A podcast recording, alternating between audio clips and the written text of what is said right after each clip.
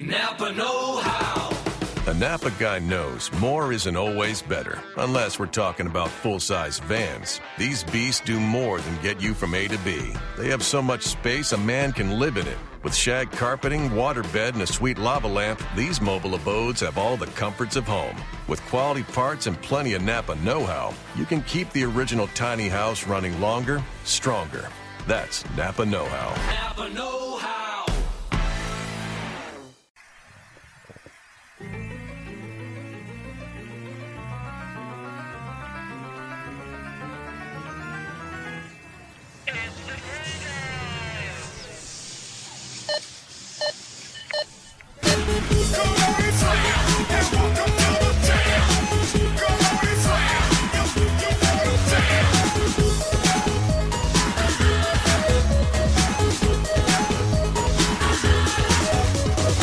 Alright, well, welcome back to the Glue Guys. This is Mike here. Say hello, Brian.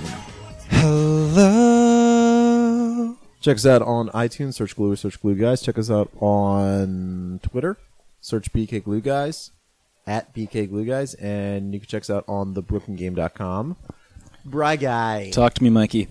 What a great week for the Nets, huh? It's been a ride. It's been a wild ride. Um, we have rumors of G M displacement, which could be good news for some people. Uh, the starting point guard for the team went out with an A C L injury. Mm. You have Brett Yormark talking about how the product needs to be better. Yeah. Um, and some G M. But they've won some rumors. games. They've won some games. Very exciting. Um, mm-hmm. So we are sitting here. We're recording this on a Tuesday night. We got our first taste of the post Jarrett Jack era. Yeah, that wasn't good. That was that was bad. Not not how you want to start that era. And it's, I mean, so the biggest thing, right, is it's not like Jarrett Jack was awesome. He was adequate. Mm-hmm. And he, uh, at least, it's this team is so lacking in talent that any little ping to that talent, any yeah. little loss is terrible. So we, we've, you know, we've said a fair amount of, you know, harsh stuff about Jarrett over the years. And um, part, some of it warranted. Maybe some of it, I can even say, you know, we went a little too too crazy, at least to start the season, because he was, you know, respe- he has have been respectable this season. So despite all that, yeah, we were tough on him, but we can't just afford to lose a, a guy outright that's playing the position that we're so, so shallow. And, and, and the Celtics game showed, like, sort of the big problem, right? Mm-hmm. It's not even that you are playing Donald Sloan twenty-plus minutes. D. Sloan, well, your boy. It, do you want me to horn it? Uh, I, we got to horn it because we're going to have a horn all year horn. for... That was the baby's horn. Was it a baby horn? What's going on with that horn? Wow. That was my fault. Um, it's just that before you could kind of, like, this team stinks at swing, at the the twos and threes. Not oh, yeah. very good. That's why Joe Johnson's playing as many minutes as he is. So you have uh, Shane Larkin. Who, well, or do we stink because Joe Johnson's playing as many minutes as he is? I can't, I can't be sure. Um, and it's, before you could do the two-point guard lineup, somewhat, so then you could play Jack and Larkin together. Now that's totally out the window. So then that forces Bojan Bogdanovic and Sh- Wayne Ellington. I'm about to call him Shane Ellington. Mm, should call him Shane Ellington. And slowly starts sh- hitting some threes. Two shots together, or like three shots know. together the entire game. Um, they shot collectively. They shot fifteen times from three. Mm. They've only hit one of those threes. This is in the Celtics game. And, you know, it's not great, Brian. You know. And I'm very conflicted about this because, you know, I want, you know, my, my heart wants Larkin in the game. My head doesn't necessarily want him in the game. You know what I mean? Yeah. It's, um, he's, uh. It's not like he's a necessary evil, but he's a necessary, um, sore. Uh, he's a, he's a necessary canker sore. He's got it. You know, he's got net. something there. He's got something there. And I, you know, it's, it, until he finds that thing, it's it's really it's it's uh it's pretty damaging. And also, he it was not a great matchup for him going against a guy that's, you know, smaller and fast. He doesn't play against guys that are smaller and faster. You know, he's the small fast guy. Um, Isaiah Thomas, I'm talking about right. last night. So not just a horrible matchup to to sort of start this thing out. It's not like Donald Sloan did any better though. You I say mean, a horrible matchup for Shane Larkin? Yeah, yeah, I would say because Shane Larkin likes to. I mean, he's not a great defender by any means, but at least he can take chances on, you know, bigger guards, poke the ball away, or just, you know, he just has the ability to get up in their in their jersey a little bit more. Isaiah Thomas is right by him every time. Right. And and it's just, mm, it's fine, you know. And you brought up a point when we were talking pregame, mm-hmm. as we do. Uh, what would be a hopeful Nets fan thing would be that Jarrett Jack would play well enough to the point that he would be traded. Right. And now that that is totally out the window. If you're ranking trade assets on this team, reasonable mm-hmm. ones, Brook and Thad are one and two. Rondae Hollis Jefferson, I guess, would be three, but they would never. He's probably the only guy that they really wouldn't trade. But then the Jarrett Jack trade was extremely likely. Right. And now that's completely out the window. Yeah. Um, do they bring someone else in? Tony Wroten's a very exciting guy. I like that Tony Wroten, do you? And it's so great because there's a lot of Knicks fans were really on the Tony Wroten bandwagon for him to come to them. And yeah. now he may. There's no reports that he's going to come here. Who knows if he's. I mean, him coming. Like it, the way we're talking is almost if he's like, Kevin, if he's going to come here, if he's going to decide yeah. to come here when yeah. there's been zero interest in Tony Wroten, he's a sub thirty-five percent field goal shooter. I mean, um, the reality is we're probably going to just use Markel Brown as our third guard, um, which I'm not super upset about. Um, we didn't even play him last night. We played. Basically, only we played Larkin and Sloan and Boyan and Wayne Ellington. That was the complete guard rotation, rotation for the team. It's scary. It's scary. Hey, but we're going to bring the positivity. Yeah. Um, Heck yeah. So this team is in an interesting place. It remains so because it's it hasn't really been, you know, all that bad. Thad Young is playing fantastic. Brooks played great. I mean. The, What did Brook win? Eastern Conference Player of the Week or Player of the Month? The two big contracts that, you know, if they're going to be horrible, we're in real trouble going forward into this free agency period, are paying dividends. Those guys that we went in on and, you know, in the season before the cap goes up. So think about them at a at a really at a uh, at a nice price because it's going to go up forty-five percent for each player. So roughly, you know, their max contracts are not actually max contracts anymore. So it looks like a sweet deal, you know. On our part for those for those two, I got to tell you. I mean, although you know everyone, I don't know. Um, Brook's been fine. I mean, I don't know if anyone expected him to really like go Super Saiyan again on this season, but you know we're getting what we what we asked for, and he cannot be. I cannot be more happy with Thad Young. So that's the silver lining to this thing. I don't know. And they are two and two in the past four games. You know the selective cutoff. We're of- gonna get Rondo in the in the off season. Um. Well, it's interesting you bring up the offseason. So a news report came out today on Tuesday from, let me get the uh, source of this correct, from Eurohoops dot net. Right. That, and I do not know how to say the last name of the president of C S K A Moscow. Is it Andrei Vatutin? Vatutin, yeah. Vatutin. Yeah. Like Putin, but Vatutin. Yeah. Um. Something out there that basically was like Prokhorov is looking to replace Billy King with Andrei Vatutin. The reason why he would do that is because Prokhorov was was at one point involved with C S K A Moscow. They're one of the best teams over there. Yeah.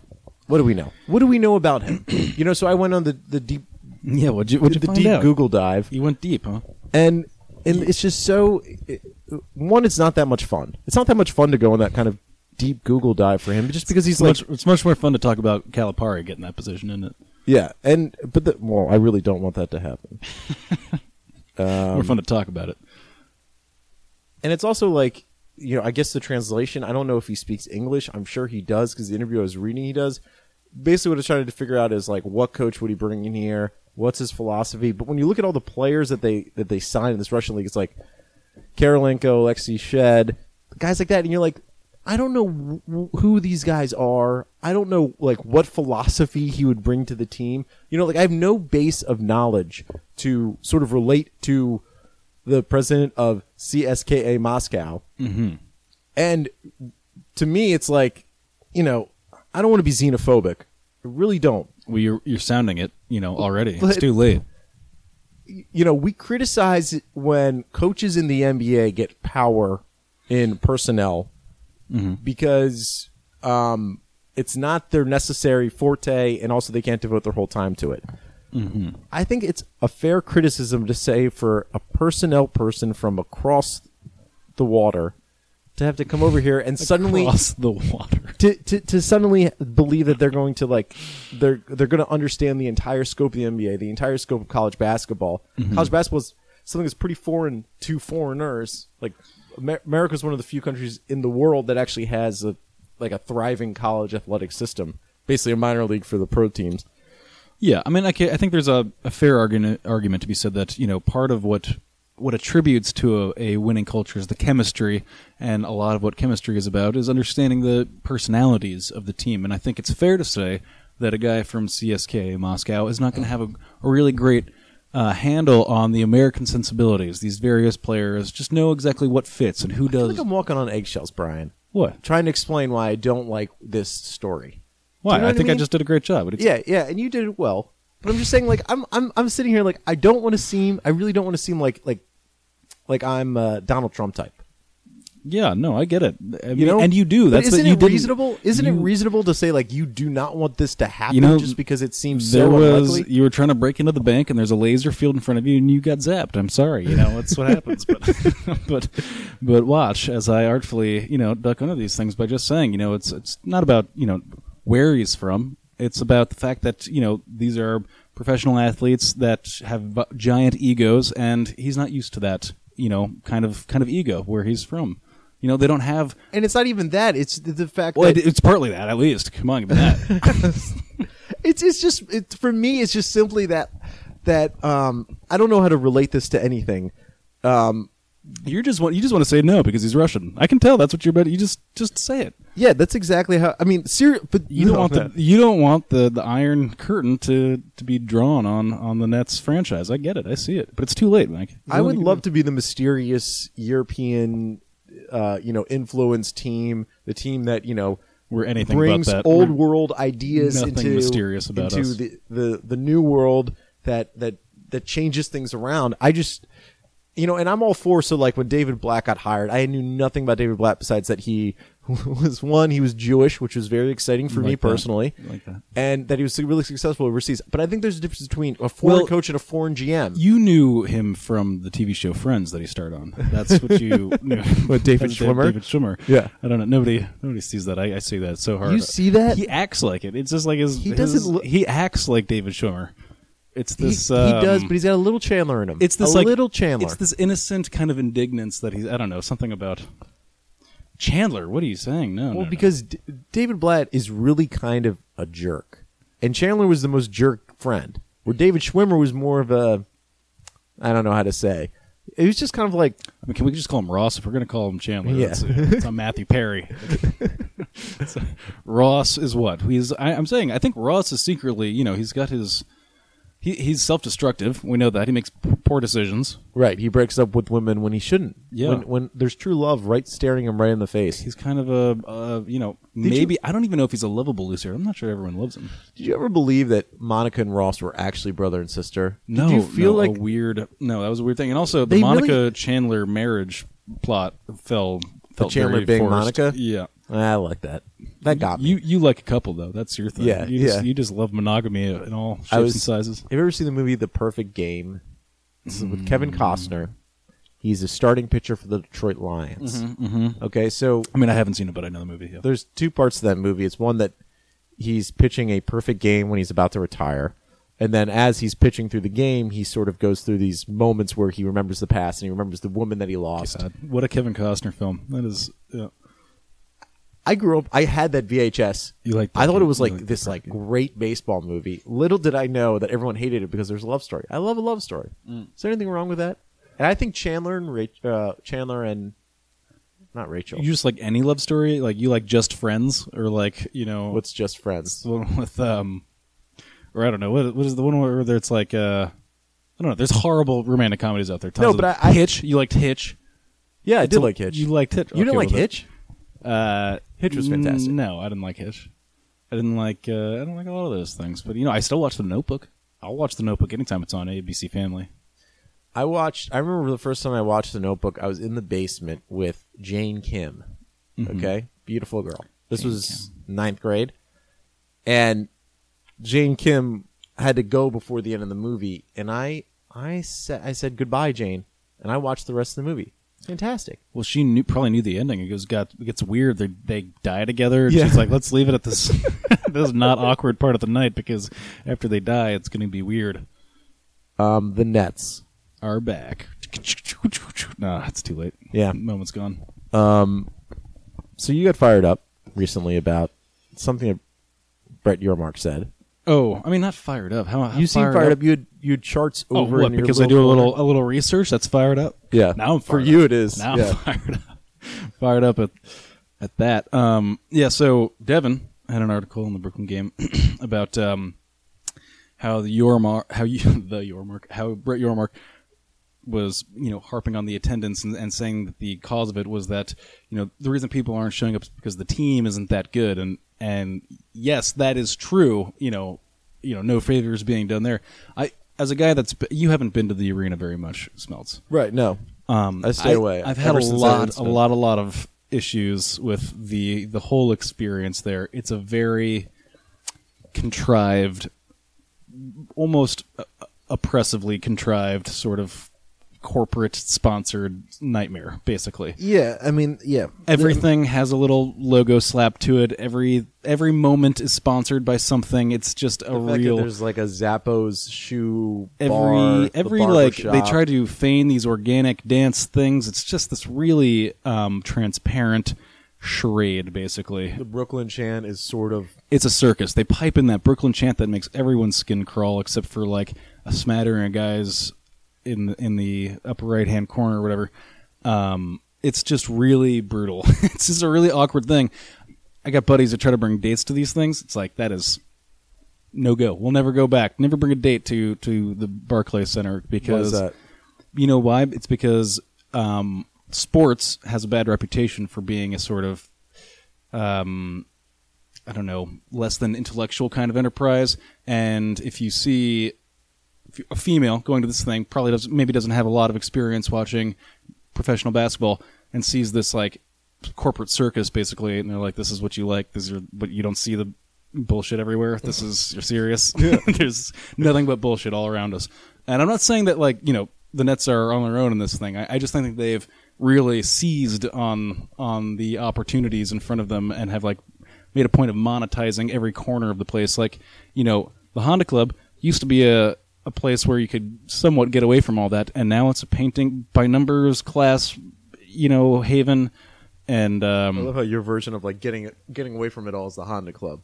Yeah, it's where I, I went. On, I went on vacation to Honda Club last the first level last year. Bar that is sponsored by Grey Goose and that or, is named, and Honda and Honda that is that is named for a sponsor. That is, that is your haven. Yeah, your, but your at home, least in home. The Honda Club you.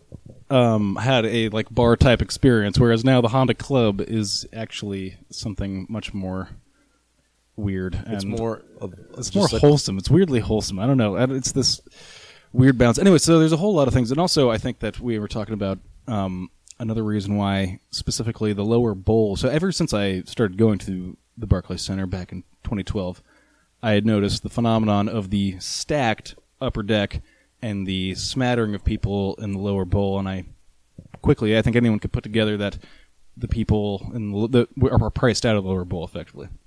And now the resale value is so low on those tickets, I'm I'm assuming that those people with expendable incomes don't want to, you know, they'll, they'll wait till the very last second to see if the price goes up, and then eh, if it's not, whatever, they don't care. They'll they'll suffer the loss or whatever. Sure. You know, meanwhile, the upper deck tickets, generally, if it's twenty bucks, people will swing for that. So it's still fairly full in the upper deck, but the lower bowl is embarrassingly empty on a on a regular basis now. Yeah, and it's it's just... But is Brett Yormark really wrong? Is he wrong to say that the attendance would be better if the product was better? Well, obviously, no. I mean, that's that's dead on, but it would also be better if there was a lot of other, you know, elements that were improved upon. I mean, like, you know, making huge pricing, you know, gouges on the, you know, based on, you know, a very small amount of distance, because mostly out of status conjuring or something like this, and, and you're taking a loss at this level. I mean, lower the prices of the tickets at, at some point. If you want to, you know, make make up to the loss at this point, you, you've got to lower the prices on these tickets. one hundred percent. Um, because here's here's here's the weird sort of like issue when, so if you're a real basketball fan but you don't have money, you almost cannot bring yourself to buy a crappy upper deck ticket that is yeah. behind the hoop, because you realize as a basketball fan, why would I pay all that money, even if it's just forty bucks, which is, you know, something, something, something. Mm-hmm. Why would I pay that amount of money to go sit in a terrible seat when I go w- home, watch the game, love it, great. Yeah. But if you're not a real basketball fan, and then you get those those upper deck seats and you're fine. But everywhere else, the lower bowl, most people who are our age, who are the young fan, who don't have a ton of money, can't get those seats anyway. So, and that's who you're after. I mean, the guys that are, you know, committed basketball fans who have money have been doing this for a long time, and they're in M S G, and they're pumping up those prices quite a bit and actually showing up because, you know, they've been doing that for the last forty years, and that's what they do because that's the kind of people they are.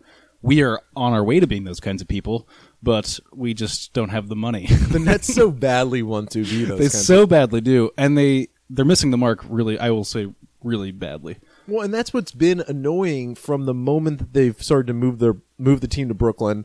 Um, you could even attribute the K G and Pierce trade to this totally, but I'll still defend the trade for the most part. Sure, whatever. Um, That everything, every sort of like idea, marketing, um, just everything about the whole team has been about how we can elevate the the overall bottom line, the overall like thought of the team has to be thought of as a luxury brand. Oh yeah, the premium even experience the, was even the ads that they have on the side of the court with like Starbucks and I think D K N Y or like they ha- like they specifically have targeted seems like sponsors who would make it seem like it's a hot brand. The attachment of Jay-Z is to make it a hot brand.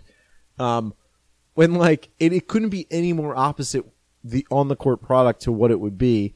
It's also not even something that like attracts fans. That's not that's not something that people root for. Nobody roots for like, like the, the, the the status. Besides Darren Ravel, who's yeah. he's like the only guy, the sports business guy for E S P N, is about the only guy who would get excited about the fact that this team would be, you know, like the most innovative brand in basketball. That's just not interesting. Yeah. I mean, and look, so we have the, you know, seventh um, seventh highest average uh, price per ticket behind the Celtics, Heat, Clippers, Bulls, Lakers, Knicks.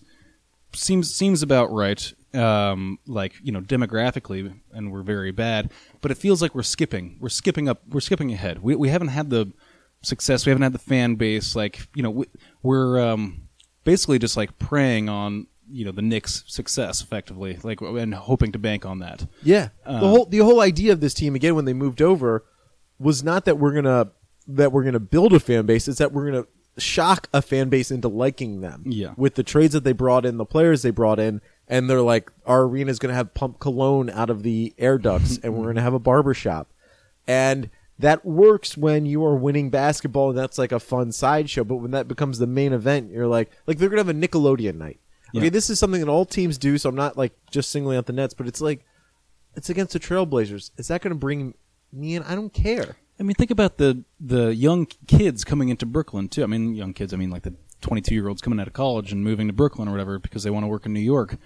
Huge, huge market to be like seized upon. I mean, I'm sure it's not ideal or whatever, but those are like, you know, presumably people that will be there for a period of time. I mean, like, and and then the the families that'll be, there's just no, you, we're not going to attract the the M S G crowd. That's, and we've been like trying to compete with that on on a variety of levels, and it's just not going to happen. Um, another thing that I mentioned was in looking for for the uh, beer prices is that the Cleveland Cavaliers have the lowest priced beer in, in the N B A right now. They're selling a beer for four dollars over there. That's what I'm saying. That's that is what I that's what I want. That's what I want for, for this team. If you if you sell me a four dollar beer, I'll be there every night of the week. I can't even comprehend that. And yeah. maybe that's something that, they, that the team yeah. should figure out how to do. Oh, come on, or at least a two for one here or there. I mean, let's. Um, I remember, like, I know the Pirates, Pittsburgh Pirates, had the lowest beer prices in baseball for some time. And going to a game, especially coming from New York, and you go to a game somewhere else in the Midwest specifically, and you see those beer prices, you're you were you were just living a freaking dream for one day. Yeah. sixteen bucks gets you four beers at a oh, yeah. Cavs. Do you tip bartenders, by the way, at athletic events? Well, now I do because they're like actual bartenders. And and here's another thing. Um, you know, it used to be like at the co- like the concession stand. That was, you know, I would I would maybe give them a buck, but now I feel like I got to go the actual, you know, whole twenty percent thing. I feel like almost.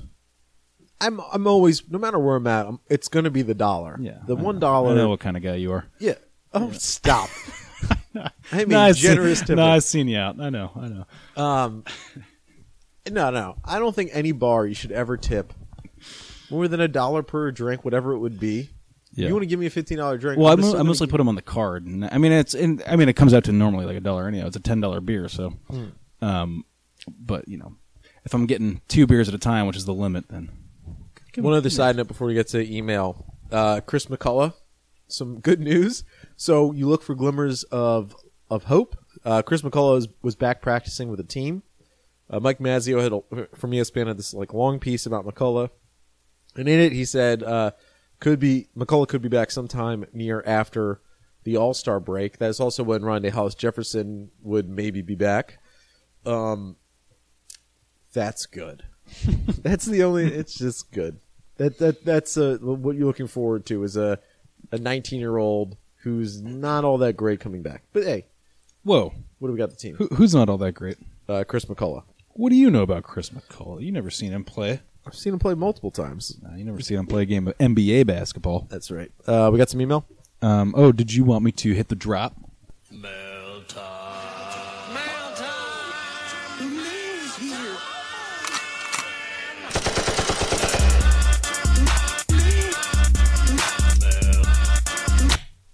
Well, cut that one short. Here's the here's the first. We only got two emails. The the email sphere, um, not lively this week. I feel like we may have reached a uh, breaking point with uh, with the interaction with the fans. Sure, you know. Anyhow, um, so Mike Wims, chaboy. Oh shoot! Wait, I, I need to introduce you properly. This is this is all kinds of wrong. I'm off a game now. Yeah, it's uh, it's Mike Wims. Mike. So he says, what five-man combination would you like to see more minutes with less minutes? Um, they We've been putting out some crazy combinations. At the end of a couple of those games, at the end of the first Boston game, we blew that lead with, uh, what was the combination that was out there? It was like, I don't know. It was a real mishmash. I mean, really, we don't have any kind of consistent rotation, so I can't say that there's necessarily any group of five that I would need to see less of because they just play so sporadically with each other. Um, bit more.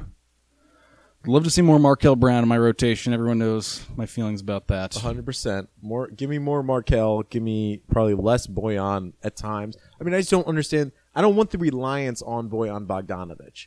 Like he, and, and I know he has the ability to be better than he is, and you kind of have to give him time to, to be better than he is, but it's not, he's not good right now.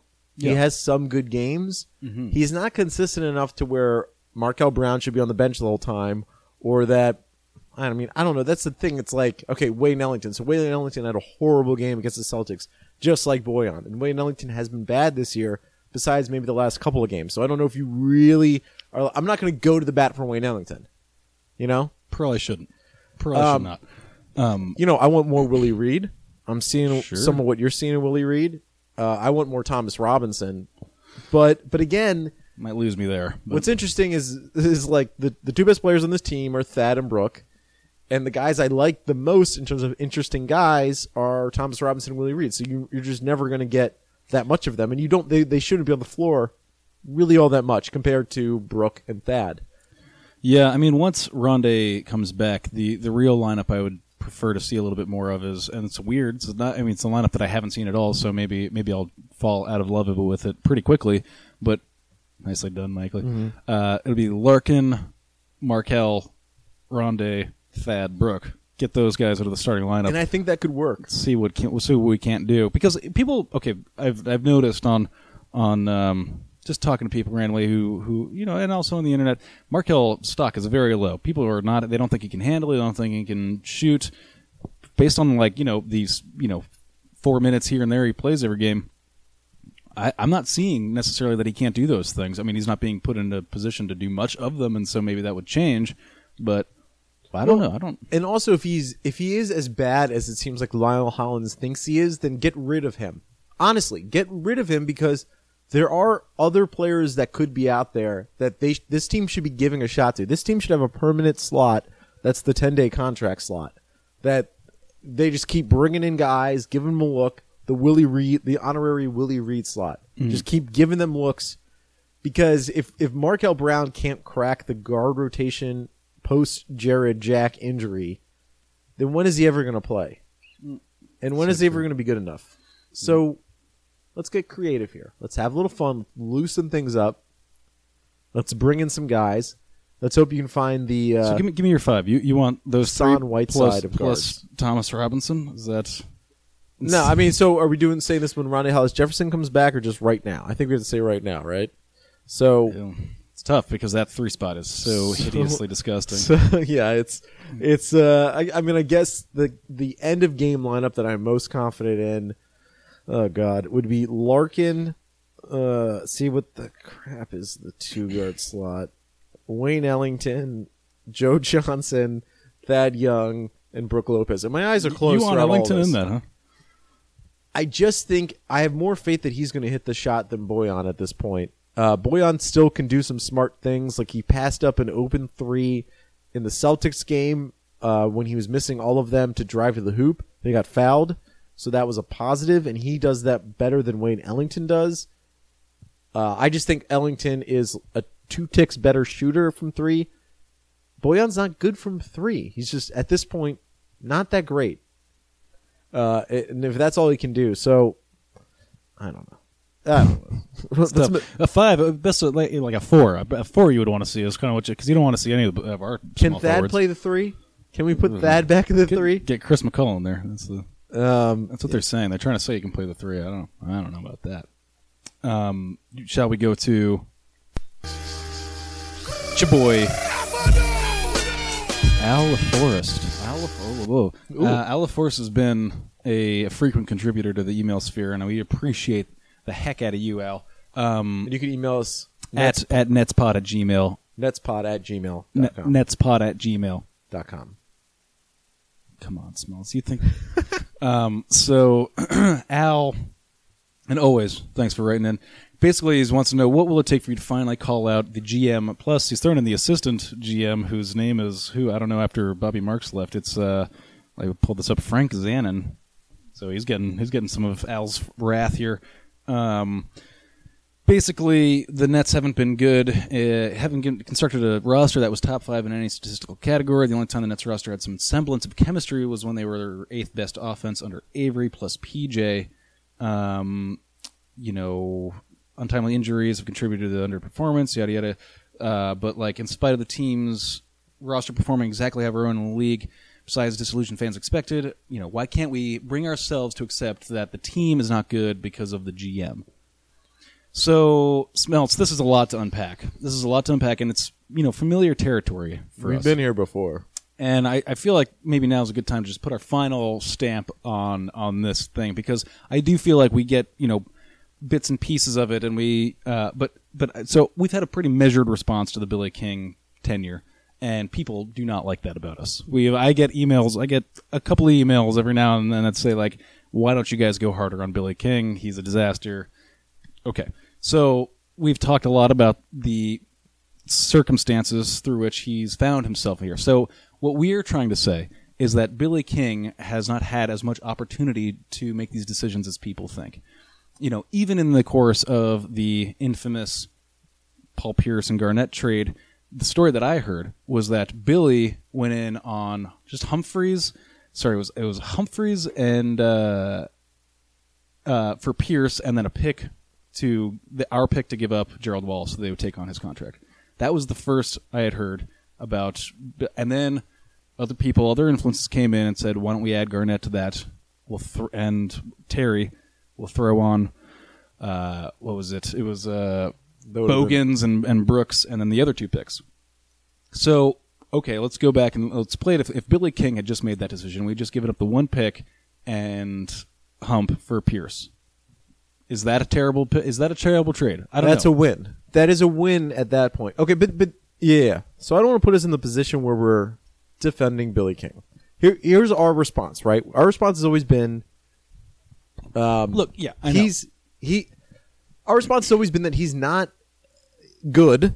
Mm-hmm. We've we've classified that.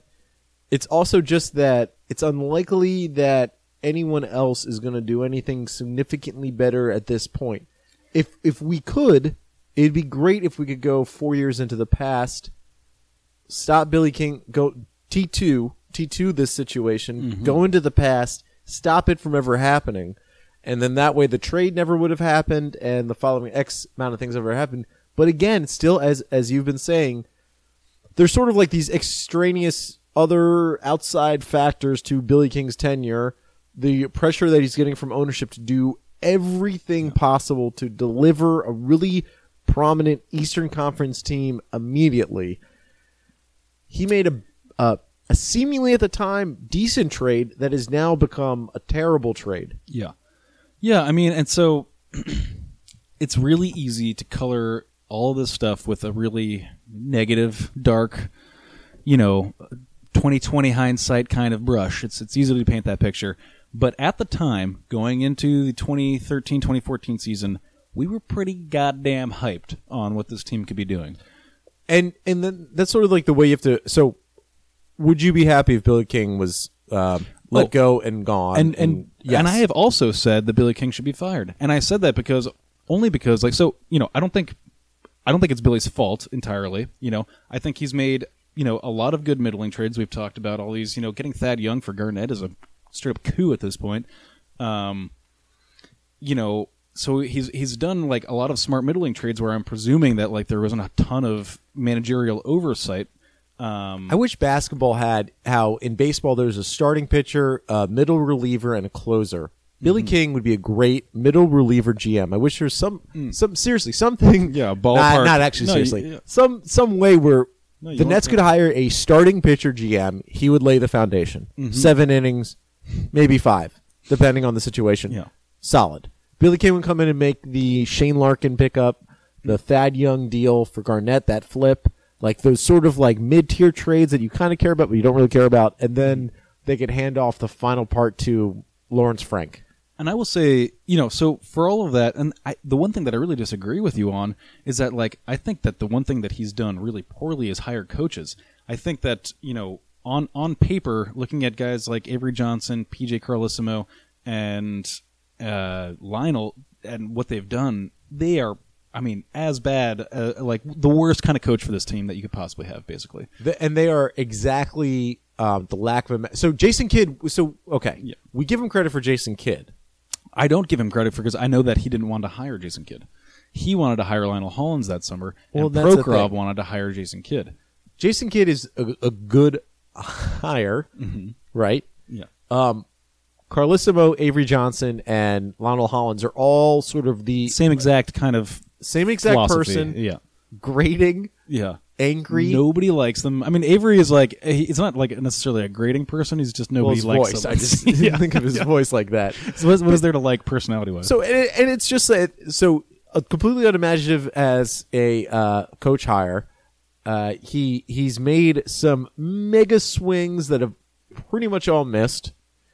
Um, But but it's also, I think, from, from Brian and I, what, what, what we kind of do is that, like, it would be a shitty pod if all we did was just shit on Billy King the whole time, right? It wouldn't like be that interesting. I'm not even tempted to shit on him that much. It's not even like, you know, I, I really like if you had a gun to your head and someone's saying, not gun to your, but your job's on the line, and your boss is saying, make a trade, a really big trade this summer. That's your job this summer. And you're like, well, the only thing out there is Joe Johnson. And so, okay, I guess I get a trade for Joe Johnson.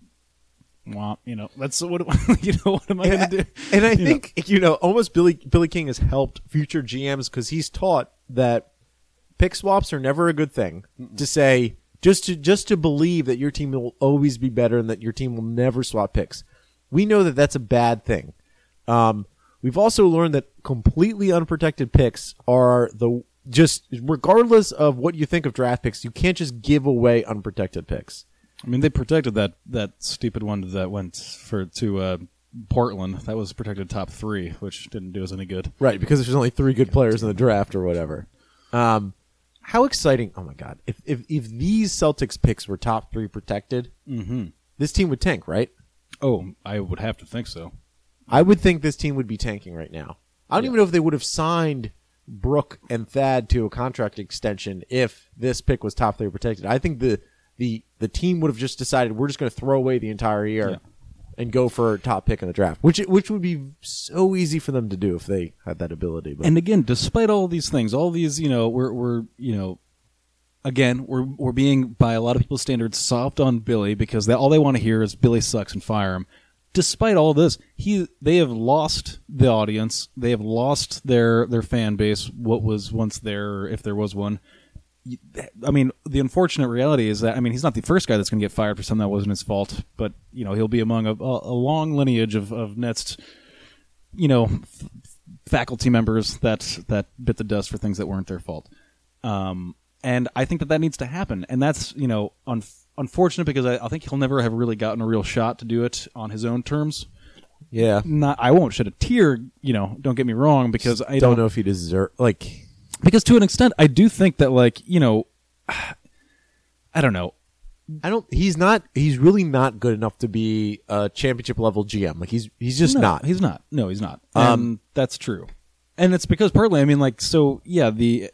the players that he was told to like go out and get, or like, you know, get big name players. They uh, like, I don't know if he, you know, if it's hard to say like, yeah, the team doesn't have any chemistry. They like were sluggish, but he's like, but you're still, you're being told to get big name players and they happen to be sluggish players. What can you do? I don't know. I mean, the fact that Darren Williams became sluggish is just really unlucky for him. That really, that really sucked, but there we go.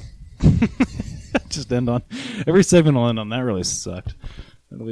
What's the, what's the news around the league like? Anyhow, do let's you, hear it. Do you uh, do you know what that's like?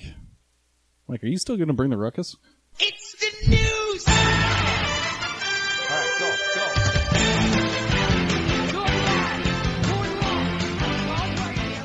go go. All right, news around the league here. So um, we've got some weird kind of news. The new year changed, and I think things maybe have turned to a, a strange direction. The first thing that we get is from Phoenix. Robert Sarver, I don't know if you saw this, the Suns owner, uh, was speaking about sort of his team overall and some of the problems they've been facing. Jeff Hornacek, their coach, uh, has been somewhat, well, very much so under the gun a little bit. Reports that he may be fired. Reports that Mike D'Antoni uh, may come back to coach the they team. They want Mike D'Antoni. I, I saw some people were like, interested in that. So, and and he was talking about uh, problems with Markieff Morris, who, one of the Morris twins, who's upset that his brother was traded, and he's been grumpy. He may have thrown a towel. Well, he did throw a towel at his coach. He got suspended for a couple of games. He was a productive player. So this is what Sarver said. He's attributing w- what happens. My whole view, so he says, I'm not sure it's just the N B A. Okay, the problems that he's seeing with these players. My whole view of the millennial culture is that they have a tough time dealing with setbacks. And Markieff Morris is a perfect example. He had a setback with his brother in the offseason, and he can't seem to recover from it. I'm not sure if it's the technology or the instant gratification of being online, but the other thing is, I'm not a fan of social media. I tell my kids it's like fantasy land. The only thing that they put online are good things that happen to them or things that they make up. It creates unrealistic expectations. We've had a number of setbacks this year that have taken a toll on us, and we have We haven't been resilient. Therefore, it's up to our entire organization to step up the game. But, but okay, this is a guy whose kid like put up some weird stuff on the internet and he right. can't get it out of his head. That so, is so that's where, definitely what's going on. That's my thing. Where's the source of this Robert Sarver criticism? So this has to come from another place, right? It can't just come from him observing the team and being upset with millennials. That's his kid. You know what's so He's weird? Got millennials that are. It's it's he's basically saying an entire generation of people are shitty. And you know who's all, all you know who's doing this a lot? The boomers. Again, the the gen- Yeah, I get so annoyed when uh, I think I mean this is probably just a constant complaint from young to old, but that um we that the older generation complains about the young when it's like all right, all right, whose fault is it really that we're shitty people our age? It's your fault. You old people taught us how to be shitty. And you know that you taught us to be terrible people. We're not. We're not. All the statistics show that like millennials prioritize like, you know, being charitable, higher or like, you know, buying products that have like philanthropic, you know, end goals and stuff like that way more like way more than anyone born in the nineteen seventies or beforehand. Like all of this stuff is all such crap and really it's it's going to reach it, a boiling point, Smelt. And the thing that bothers me the most is that So he has this team, like, he has Markieff Morris, and he's going to attribute his problems to being of the age and the age group from which he's from, the millennial group. But really what it is is that Markieff Morris is a psycho. Yeah. He's upset that his twin brother left, and he wanted to leave. He wanted to leave town himself because his twin brother was somewhere else. You know how crazy that is? Yeah. I mean, that, I mean, okay. You know I, who else is a millennial? Malayla. You know the the well, you suicide. Yeah. yeah, yeah, yeah. She makes up for everyone. She really yeah. does. She covers all just yeah. everything so, we do. So now what? So give me another. You know who's a boomer? Donald Trump. So what? So let's go. Let's go. Let's go tit for tat. It just it just cracks me up that this guy, this old guy, mm-hmm. is saying, "I'm not really going to diagnose this specific problem. Yeah. I'm going to take where this." guy is from, Markieff Morris, and say everyone everyone that he's around is a bad is is doing something wrong." Yeah. Well, listen, you know you know my feelings about social media. I'm I'm scared of it as well, like an old person. I'm I'm a bit of a Luddite in my own in my own way, but I'll be damned if I get told that by I'm the one that gets to say that. I'm I'm of the age that has I've been exposed to it. I've been there. I know what's going on. He doesn't know the first thing about the internet. He doesn't know what to be afraid of. We are from the age where when you were as a child, what did the first thing that people told you about if you were going to talk to a stranger on the internet? Don't meet up. You don't meet up. Oh. You meet up with someone, you are chopped up, you're done. That's wait, it. Wait, wait, wait. Now there was got... a step before that in, in my relationship with the internet was that yeah. don't talk to strangers don't talk, on the internet. Yeah, don't talk to yours was just don't meet up. Yeah, well, no, all of ours were like chat rooms are where, you know, you will... I don't know how big chat eventually rooms are. It's a spiral to death, and... And now there's OkCupid. People are meeting up everywhere. And I get why that's scary for a guy his age. I understand that because he was there telling us, don't don't talk to people on chat rooms because they're dangerous. And there's a lot of that. You know, we you go on chat roulette, what do you see? You see a lot of phalluses. And that's true. And that's that's part of the that's part of the, that's just the, the zeitgeist sign on the internet. But you have that. to be, you know, internally mature enough to handle that kind of thing. And and some people aren't. Some people aren't, like Markieff Morris. Maybe he's not mature enough to. Maybe he's on chat roulette. Chat roulette on the other side of the spectrum. I think camera pointed down, you know, not up at his at his bright smiling face. He, I think he's purely a Skype and skyping with his twin brother. That's probably true. Or Thomas Robinson. You know, they're thick as thieves. That's true. So there's maybe. So, what does that say? So the Morris twins are going to come here. That's exciting. Mm. Um, speaking of young people, the Sixers signed Elton Brand. Did you see he wrote a long thing on uh, that website, medium dot com? Oh, what did he say? Was this after the signing? Or I started reading it, and I knew that it was like it was good. It was it was very slow, though. It was basically just like, I don't want to be retired anymore. Like my, I felt really bad about how things ended for me. Yeah, that, stop that old that old chestnut. So now he so Jerry Colangelo comes in. The uh, Hinkie project uh, is on tenuous ground, and then they signed Elton Brand to basically coach the young players, which is a good idea overall. He's going to have respect. But it's also like... No, they shot the moon. They even went too far on their veteran. It, it's too veteran of a veteran. Like they get too youthful of the youth and too veteran of the veteran. Like they're not going to listen to Elton Brand's That's exactly grumpy, broken down ass. And one care. old player who's yeah. not good. Like that's a th- like players aren't going to respect yeah. someone. So Elton Brand wasn't good enough for these young guys to really respect him. It's not like Kevin Garnett. Kevin Garnett is going to get respect from everyone, and he's also a psychopath. Yeah. So you're going to be afraid of him to begin with. Yeah. Elton Brand, it, like showing up at at some, it'd be like I don't know. Does does Robert Covington even know who Elton Brand is? Has he heard that name before? I'm not sure. I don't know. It's just it, it is just like another kind of odd move that the Sixers are going to make. Maybe Elton Brand will have a real impact. Um, it's pretty awesome for him that he gets a contract from being a nice guy. You know, like I've always been jealous of. There's that like class of nice guy athletes that stay on for three years too long because just because they're nice people. Um, we used to think Derek Fisher was like that, but we don't really know now. Um, well, you, you don't like nice guys in general as a principle. Because they're always hiding something. Mm. Skeletons. Especially, Skeletons in the closet. I don't know if you're watching. I know you're not watching the new season of The Bachelor. The Bachelor this year is a nice guy. Quote, you know, quote unquote, oh, nice guy. Oh, boy. Hiding he's, something. He's probably a men's rights activist. You know, right, writing. He is from Indiana, so you never know. Commenting on feminist YouTube videos. Salacious things. Um... Laser pointer at the Rockets game. Did you see this? I did see that. So some fan during the Rockets game had pointed a laser pointer at James Harden. That fan was discovered and has been banned for a year from the arena. Crazy. Sad. Yeah. Terrible. Wow. Uh, not that bad. Not that bad. A year? Does that feel like a long time for you? I thought it could have been longer. I thought it should have been just life. What yeah. you just say to the guy, just we don't need you. Bye. Yeah. Like, kinda, we're not missing your, your dollar value. Yeah. Just go away. Yeah. Um, I'm glad that they didn't put out his. Did they put out his name and everything? Uh, probably. I feel really like that's always really lame when like a person's whole life has to just burn up in flames because he brought he was. I mean, I get like if you like you know beat up your cab driver or whatever it is, or like your Uber driver, like that one guy, the Taco Bell manager. Mm-hmm. Um, yeah, fine, whatever. That's a psycho. I mean, the laser pointer thing, it's weird. It's like a, it's lame, but it's not like psychopathic, you know? It's not, unless it's one of those laser pointers that blind you. Then, then it's psychopathic. They say, they say all laser pointers that blind you, right? But no, nah, there's, I got no. one for my cats upstairs. It's, that's not, I staring at that thing all the time. Um, and the last little note here is, uh, there was a report out this week that the Celtics are possibly looking at to playing an outdoor game at Fenway. Mm-hmm. Uh, This would lead to a an avalanche of out, more outdoor games. They used to play one in like Palm Springs, the Suns would play or something like that. But uh, Fenway Park be great. Uh, where in New York should the Nets play? That's the last question.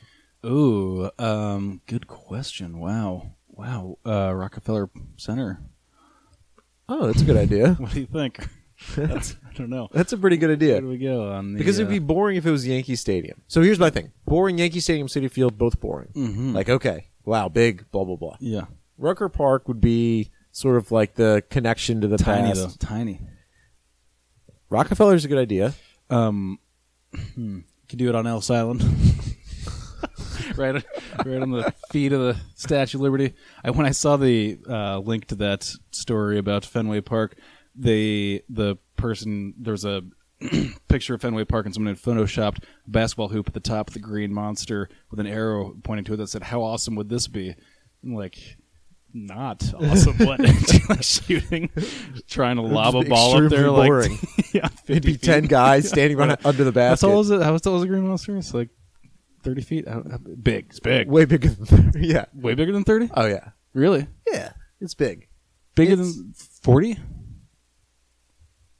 We gotta Google this. Do you want to Google this? Let's pretend like it's uh, we're a couple of seven-year-old men. Who, all right. What's your What's your now. over under? Uh, I'm gonna say it's over. Oh man, let's say over under thirty-five. By the way, when you start Googling how tall is the it's or how tall is it's always like Taylor Swift, Tom Cruise. Oh yeah, yeah. Green Monster. How okay. tall is Taylor Swift? Thirty-seven feet tall. No, you were close. Come on. Um, I picked a nice over-under number there. Wouldn't be that exciting. How tall is Taylor Swift? I said five eleven, I believe. Really? Yeah. Why? Do you think that's too tall? Uh, I mean, that's my height. It's just... How tall is Taylor Swift? five ten. Whew. Karlie Kloss is six one. Calvin Harris. I don't know who Karlie Kloss is. Calvin Harris? D J? Six know. six, tall, tall drink of water. It's a tall D J. Um, that's news around the league. Well, do you want to tie a bow on it, Smelts? Let's do quick Star Wars. Oh, okay, okay. So this is at the point. Uh, Brian saw Star Wars. I've finally, seen... finally got on board. So this is at the point of the podcast where you can, if you haven't seen it yet, you can shut off. If you probably haven't seen it. You probably don't care. Yeah. We're going to have some really salient points, so if you have seen it and you if just want to... If you enjoy just good movie film criticism, I would stick around. Here's, this is where it's going to be. Here's my bit, Smelts, and I talked about this beforehand, but um, I think this ex- helps explain it. I think it helped you explain what you were thinking. So there's this old you know, bit of literary criticism that says there's three steps to you know talking about whether or not you think a piece of writing is good, and for this we'll extrapolate and say that it's for, for filmmaking. Um, number one... You know, um, what was the author trying to do? Number two, were they successful in achieving whatever it was they were trying to do? And then number three, should they have even tried to undertake that thing in the first place? Should they have tried to do that thing? And so for me, Star Wars. I mean, and, and it sucks. I don't like to be the guy that's like, yeah, you know, I saw Star Wars, now I have an opinion about Star Wars, and I get to, because it's not a fun thing to be like, you know, critical about. It's just not what it's for. That's not. I mean, and you you have a different opinion about this. You're saying like nerd culture is generally like dissected in a lot of ways, but like, you know, this kind of thing, it's not bad enough to really go in on.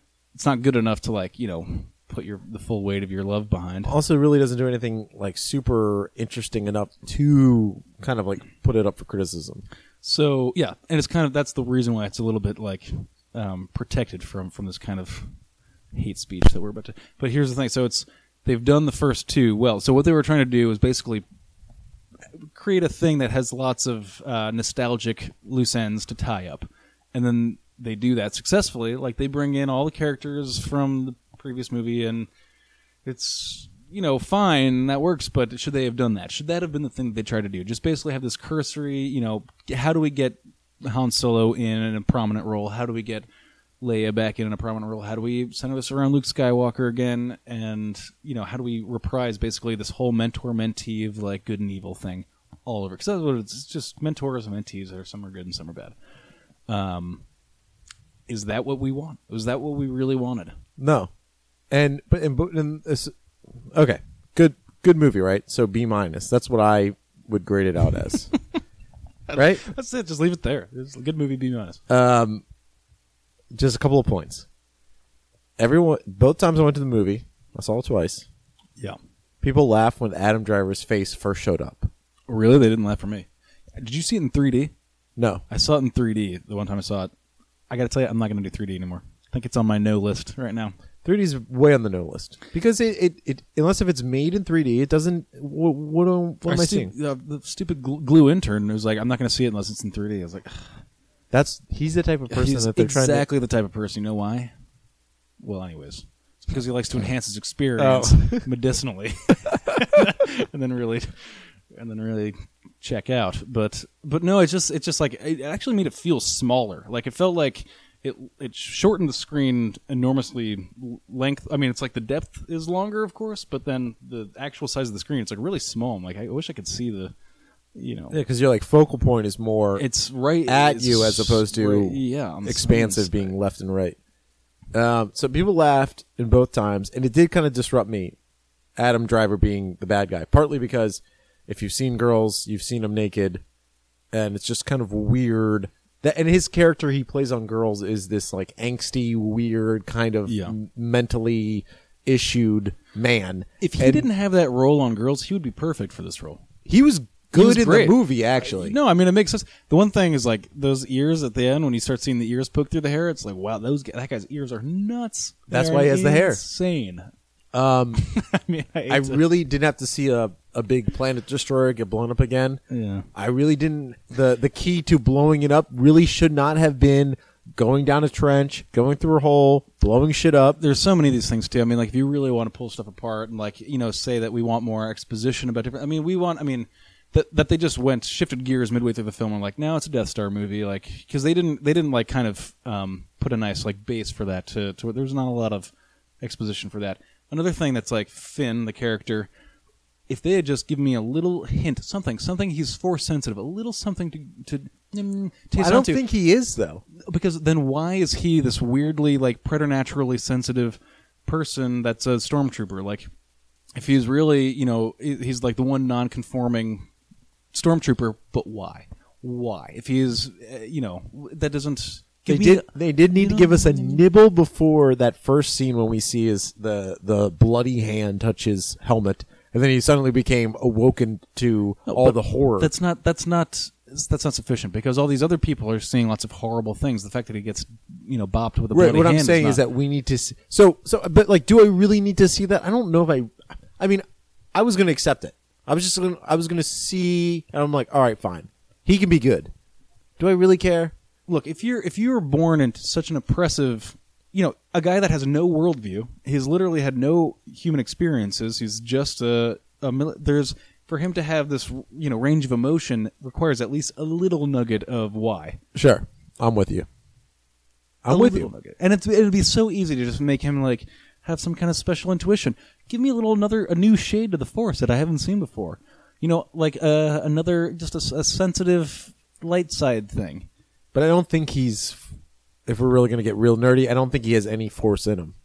I don't think so either, because they didn't say he did, you know. Yeah. And that's that's what I'm saying. If I think we're supposed to believe did, it by him picking up a lightsaber. Like they they want us to believe it. You but think it, that was the tasty thing that I'm trying to get for? No, no, no, no. I think, but I think it's a J J Abrams trick. It's a they they wanted us to believe that he was going to be a Jedi. We all the marketing that we saw was him holding up the lightsaber. We're like, okay, so he's going to be a Jedi.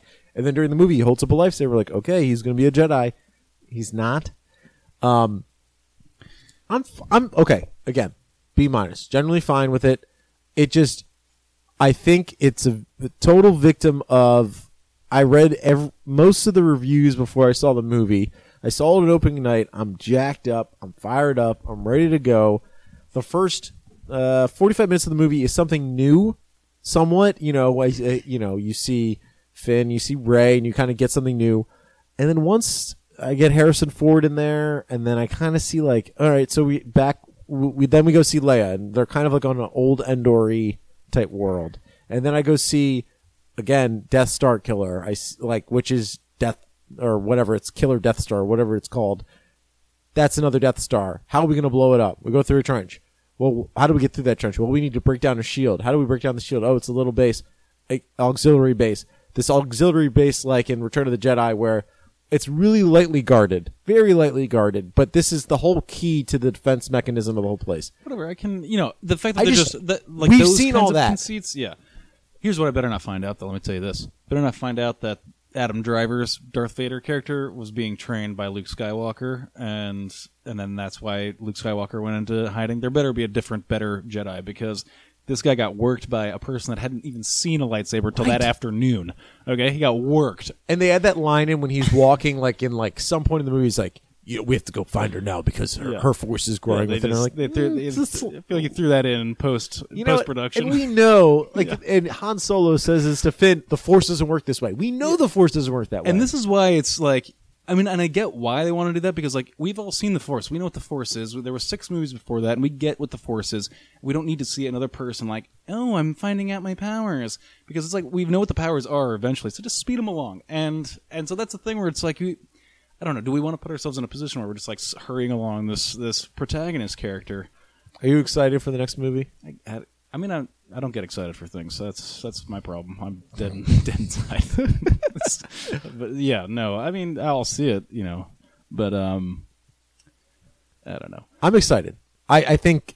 Uh, Do you think okay, the whole point of the movie was to to bring in the old and the new, and then get rid of the old, basically, and then you're gonna have these new characters, but Luke will still be there. I'm worried that we're gonna rely on Mark Hamill as like a crucial point in these movies. Of of the three actors from the original, that would be the last one that you'd really want to rely on. Mm-hmm. Uh, I'm also worried that I'm really not gonna like super care about Finn. Like I'm kind of okay that I, I like Finn as a character. I like the actor a lot. I'm okay that he's kind of dead, mm.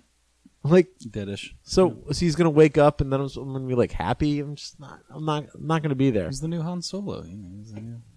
I don't know, man. You guys always like, I'm half my, my my foot is halfway out the door. I could I could be gone in any second. I was let down. I was I was let down, and it's not like, as you said, like you don't want to like, have the hot take where like it's like not it's like it's not that cool to be like, well, this was wrong and this was wrong, which is kind of what we just did. Mm-hmm. But I was I was let down, and I was like, why are people loving this movie so much? I loved Star Wars growing up. It was everything. But here's the thing. It's like, just like when I thought about that it, amazing. I had this moment in this thing in the movie where I, right at their at the the scene before they blow up the Death, Death Star. This is episode seven, seven I'm talking about, and it's all this like really it's, it's just dumb as hell. And I'm like I'm thinking about like okay, so if I think back to my child mind, I saw Star Wars as a child. You know that those scenes where they're like, oh, that's a trap, and there's plans, and you know there's all this shit. Um. Th- those are dumb scenes. Those are dumb, like, whipped-through scenes and stuff. So, you know, this is... I, I wonder how much um, they tried to prioritize making this for kids a little bit. Getting kids into it. Maybe that's true. Maybe, um, maybe we're talking taking a kid movie a little too seriously. That's the danger that, I, that I'm worried about. What did you grade it as? Uh, I'll give it a, a firm C plus. Okay. We're in the same place. Good. Um, Wow, good to get off the off the chest. So, anyways, you can uh, check us out on iTunes, search Glue or search Glue Guides. Check us out on the brooklyn game dot com. I can't hear the outro. You're going to have to do this solo. And, uh, you know, thank you again for listening. We'll have more podcasts as the year goes along. And good night, everybody.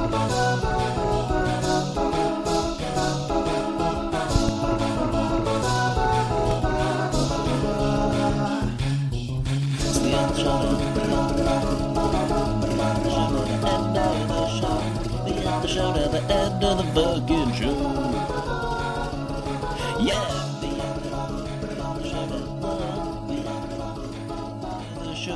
The end of the show, now you can all go home.